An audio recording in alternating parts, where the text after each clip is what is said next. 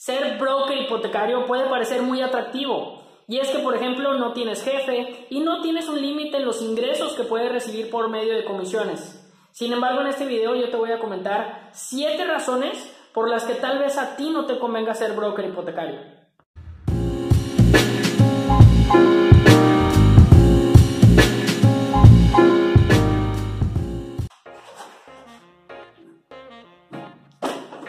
No seas broker si no estás dispuesto a ser ordenado con tu trabajo, a cuidar la confidencialidad de tus clientes y a poner sobre la mesa primero la prioridad de tus clientes antes que tus intereses personales.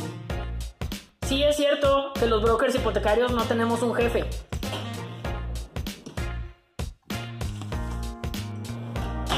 Los brokers hipotecarios tenemos muchos jefes, todos los clientes son nuestros jefes, así que no seas broker hipotecario si no estás dispuesto a tratar a todos tus clientes como tus jefes y darles seguimiento y atención como es debido. No seas broker si pretendes malabarear entre varias pelotas al mismo tiempo. Si quieres tener varios trabajos al mismo tiempo, esto no es para ti. Si pretendes vender casas, carros, seguros, afore, inversiones y créditos hipotecarios al mismo tiempo, esto no es para ti. Ser broker hipotecario implica ser especialista y conocer los procesos, requisitos, formatos, productos de cada banco y estar siempre actualizado cuando un banco ponga nuevos productos sobre la mesa. Y eso sí te voy a adelantar, los bancos hacen muchos cambios. No seas broker si pretendes hacer varias cosas al mismo tiempo. ¿Cuenta con ello? Por supuesto que sí. Vale, saludos. No seas broker si no te gusta estar en comunicación con las personas y la atención al cliente.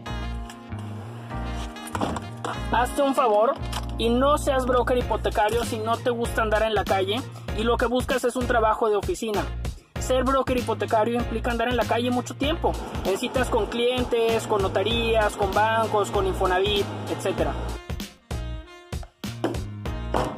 No seas broker hipotecario si no estás dispuesto a estudiar sobre el tema, sobre los productos bancarios y estar en constante capacitación y tomando notas de los diferentes productos y actualizaciones de parte del banco.